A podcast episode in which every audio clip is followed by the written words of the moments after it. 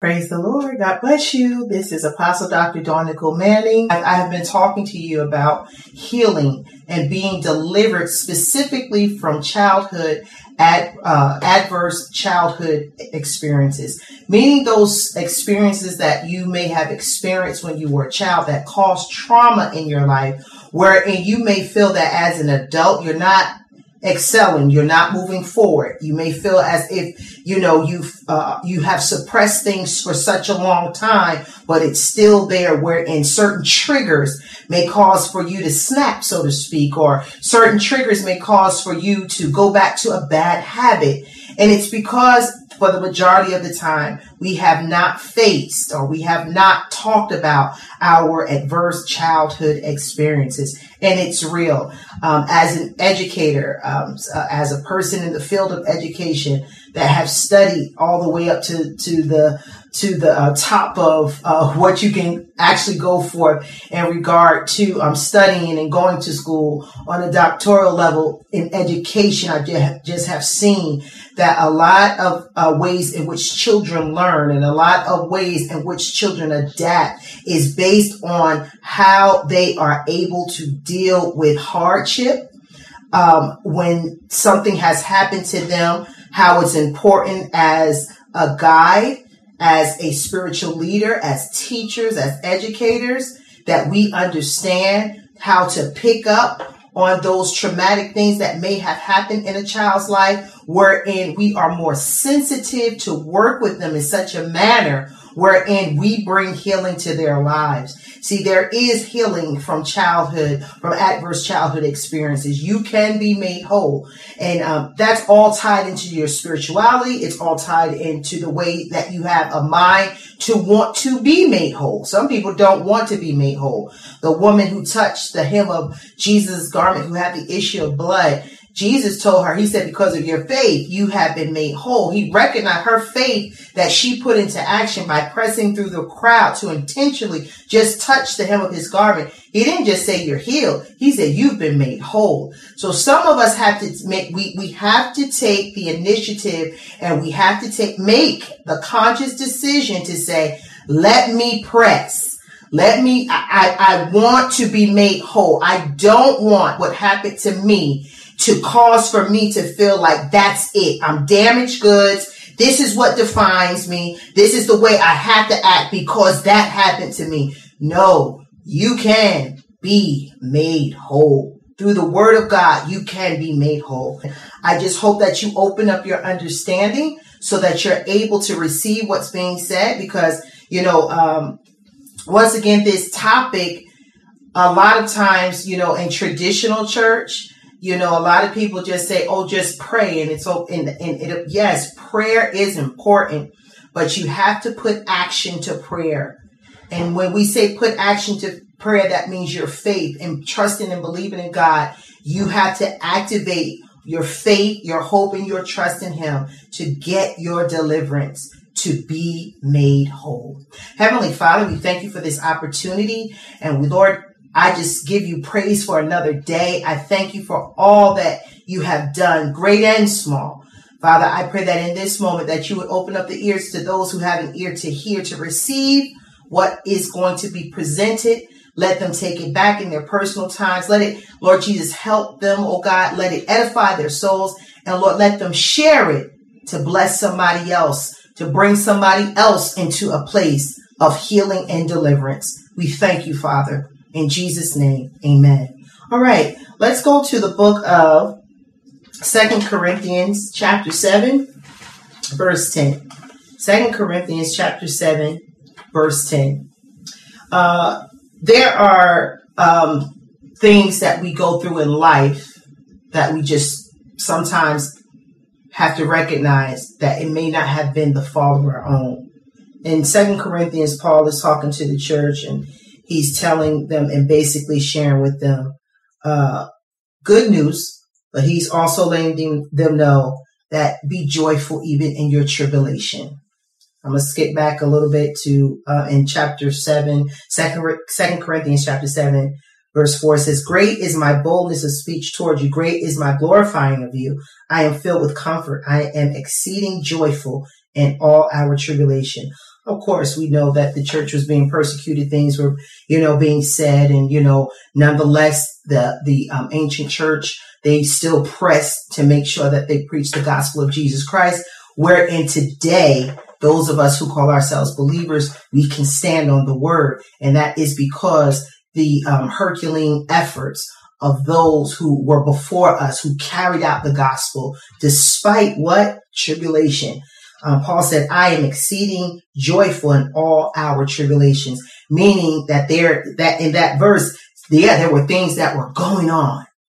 And I'm going to tell you this. Sometimes the things that happen to us, we did not ask for them to happen. So that's tribulation.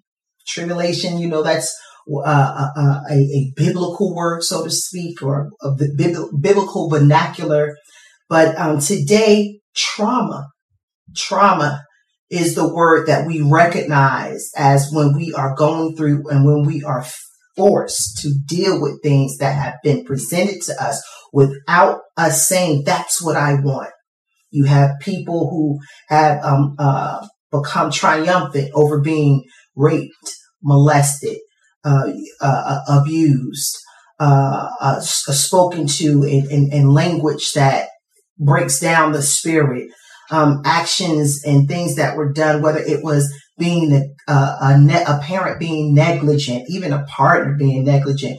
These things are what can cause trauma in our lives, the loss of a loved one, um, before we can, you know, really uh, be able to express our grief. Sometimes people are not given the opportunity to go through the grieving process because sometimes from the way you are brought up, you know, some cultures just say, get over it. Okay. You know, it happened and move on. And they don't let you spend time to tell stories. They don't let you spend time to say, I remember because sometimes people want to just suppress the loss, not think about it so that they can move on. And that has been found through research not to be always the healthiest thing. It's not the healthiest thing to do. It is important that we recognize when things happen. That's why, uh, as Paul wrote, I am exceeding joyful in all our tribulation. He recognized, he's like, hello, you all. I'm going to share some good news with you, but I recognize that we've have been through some traumatic things. I recognize that we have been some through some terrors. I recognize that we are going through some hardships. But he said, you know what? I'm exceeding joyful in all of our tribulation. And he's trying to once again make it known that I understand that we're going through things, but I, I want for us to know that we're going to get through this. See, that's the joy in serving the Lord. You're going to get through this. If you have a mind and if you have a heart to, you can be made whole. So I want to go to verse um, 10, same chapter, Second Corinthians uh, chapter 7, verse 10. And I want to move over because I want to talk about having a spirit when uh, to be able for God to come in and for him to move, you have to be able to have a contrite spirit. I know once again things that happen to us that we have no choice in, that we did not ask to happen to us, sometimes can make us angry. It can make us frustrated. It can make us build walls around ourselves where we ourselves can now become nasty, evil, rude because we're hurting. Well, I'm here to tell you today that if we understand what it means to be broken and we accept the fact that, listen, I can't manage all of this, but I know the one who created me. He, he did not create me just for me to be damaged goods because God does not make junk. He did not, whatever that person did, whatever the enemy used in a situation to try to put me down, I know that the Spirit of God is stronger to pull me out and to bring me up. But in order for that to happen, we have to have a contrite spirit. We have to be able to say, Lord, I'm broken, but I want to be made whole. See, you can say, I'm broken. I'm angry and I don't care. And I don't, I don't want nobody saying nothing to me. I just want to stop. I'm angry. Okay. What you to do with your anger? The word says, be angry and sin not. Are you to let the anger control you or you cut off people that may want to be close to you because God just blesses us with people with genuine hearts that just want to love on us? Are you going to be so hard and you're going to be so rigid in your in, in your attitude where you're going to block blessings because you don't have the right attitude of, of gratitude, the attitude of gratitude to receive it? We have to recognize these things. Let's look at verse 10. It says, For godly sorrow worketh repentance to salvation, not to be repented of, but the sorrow of the world worketh death. For godly sorrow worketh repentance to salvation, not to be repented of, but the sorrow of the world worketh death. Okay, so we're here and we see, see, it's a godly sorrow and understanding something happened. God, I recognize, you know, people say, um, you're not supposed to question God. You can't, you, and I, it's a someone who ever says that you're not supposed to say that they never question. That's a lie. I don't I don't know about you, but I've lost dear dear people, you know, that were dear to my heart. People who were my a part of my support system, my life support system. They passed away, and I said, "Why, Lord? Why? Why did they pass away? Why why did you take them? Why? I don't understand." And it wasn't a disrespect to God, but it was just why I'm hurting. You took something, for, I feel that you took something from me that was helping me. And now I feel empty. I have a void. I feel alone. Why, God? Why? Jesus himself, when he was in the garden of Gethsemane and when he was contemplating all that he had to endure trying to get to the cross, he said, Lord, if you just take this cup from me, don't ever think that you're a bad person when you ask God why. That's the first person we talk to. He knows all of our thoughts and our ways before we even speak them, and He understands us. So don't ever let anybody think that you're a bad person when you say, Why, God? When you curse God, then that's when it becomes a problem. I've seen some people say, "Oh, I'm not. I oh, forget. I'm not going to think about God." No, no, no. When you deny, when you curse God, that's when you allow for the enemy to come in and really do damage and wreak havoc into your life. But when you have godly sorrow, that godly sorrow is going to work repentance to salvation.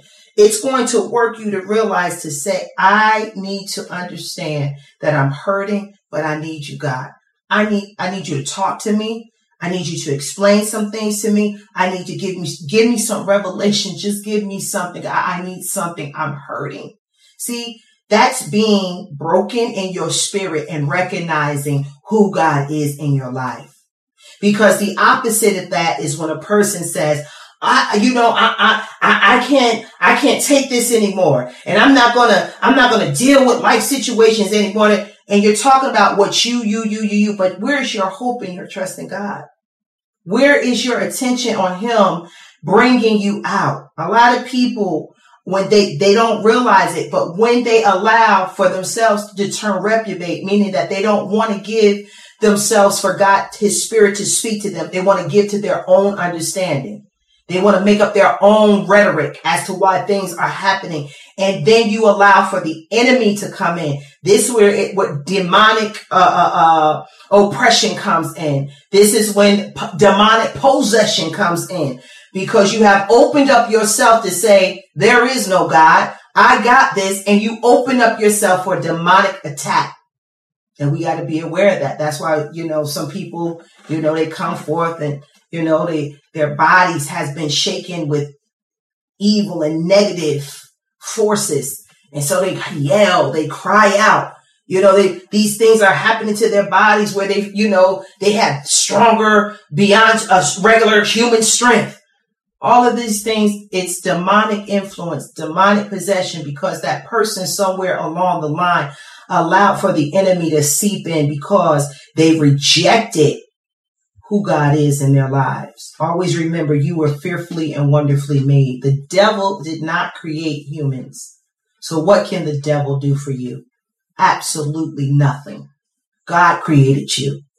He's the one to put the, the moon and the stars and the sun, the waters, the rivers, the ponds, the streams, the trees, the animals. He's the one who did it. I don't care what anything says. I am a science teacher by profession.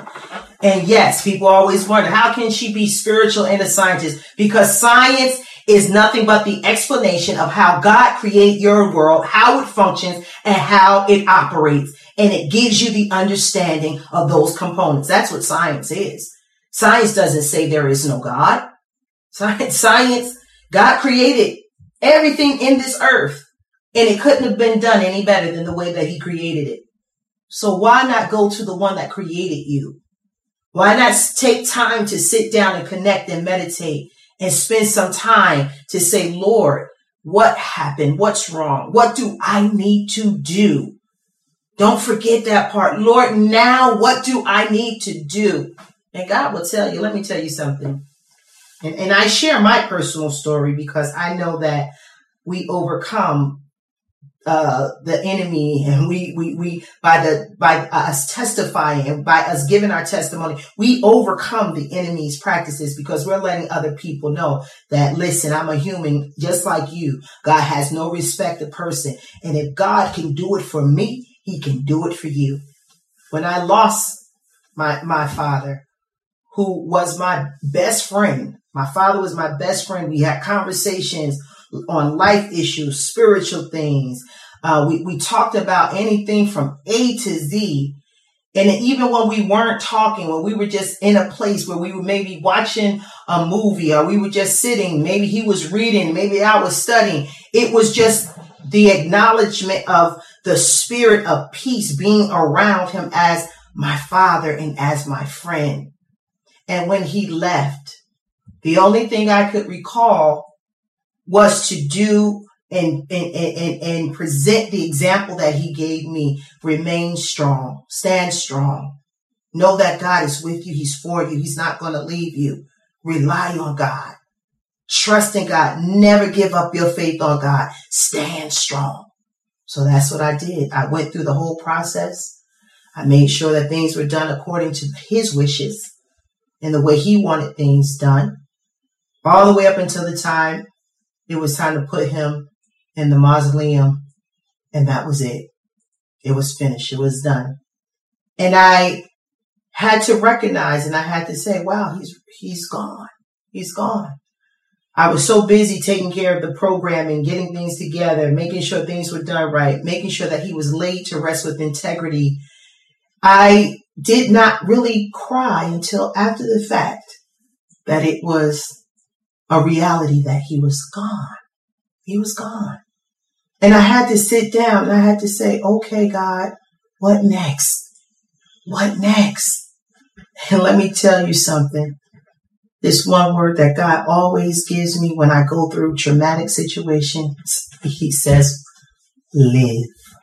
You always, don't ever let anybody tell you that you can't ask God questions because I didn't know what to do. What next? I'll even back up and share my testimony. At that time, we were at the temple. At the temple, we were having some problems with the building. We were not able to occupy it. And I just felt so bad because I'm like, here it was. My father spent 41 years with the ministry. He couldn't even be buried in the very place that he ministered. I'm sitting on the edge of my bed and I'm just saying, Lord, what am I going to do? And I kid you not, right at that moment, my present pastor, Bishop Barbara Glanton, the phone rang. She was on the other line, other other uh, other end of the line, and she said, "Baby, how you doing?" And I told her, "Not good." She said, I, I know, I know things are a lot is going on, but how can I help? What's the matter? What's going on?" And I told her, and I shared with her the situation. And she gave me directions, told me what to do, and I was able to lay my father to rest in the style that he should, with integrity, and the style that he should have been as a general in the gospel in the army of the Lord. And we had a beautiful homegoing service for him. Why am I sharing that with you? Because even in my trauma, that was traumatic for me. I honestly thought my father was coming back because I used to say to him all the time, Daddy, you like a Timex watch. I said, you just keep on ticking no matter what. You take a licking and you keep on ticking. And I used to say that we used to chuckle and we used to laugh. And so I always just felt like daddy was coming back. He was going to come back. And when he didn't, I had to face the fact that death is a part of life. And I had to recognize that, okay, I, I have to keep moving forward and I have to keep living too. After I had to recognize the trauma that was before me. People think that spiritual leaders don't have trauma. People think that, you know, spiritual leaders that's like, oh, God got them because we stand strong. We know how to praise God in the midst of the storm. We know how to, but it doesn't take away the fact, just like when Jesus was in that garden, Lord, if you could take this cup of indignation, take it away. We all get there. We all get there. And that's why it's important to stop being broken without a mind to be made whole. Because what happens when you're broken and you don't want to be made whole, you don't know what to say to a person. You look at a person and you judge them rather than having compassion and understanding. You become negative. You become complacent, stagnant, wherein you become self-focused and you don't have concern about your fellow man. That's why it's important that we face our traumas, we face our, our, our, our tribulations, we deal with them, we go to God and pray about them, we ask God what to do, why, help me, Lord. Yes, do whatever you need to do. And I'm always going to say this. If you need help, get you some help. It is nothing wrong talking to a therapist. Find you a godly spiritual therapist that's going to assist you to becoming whole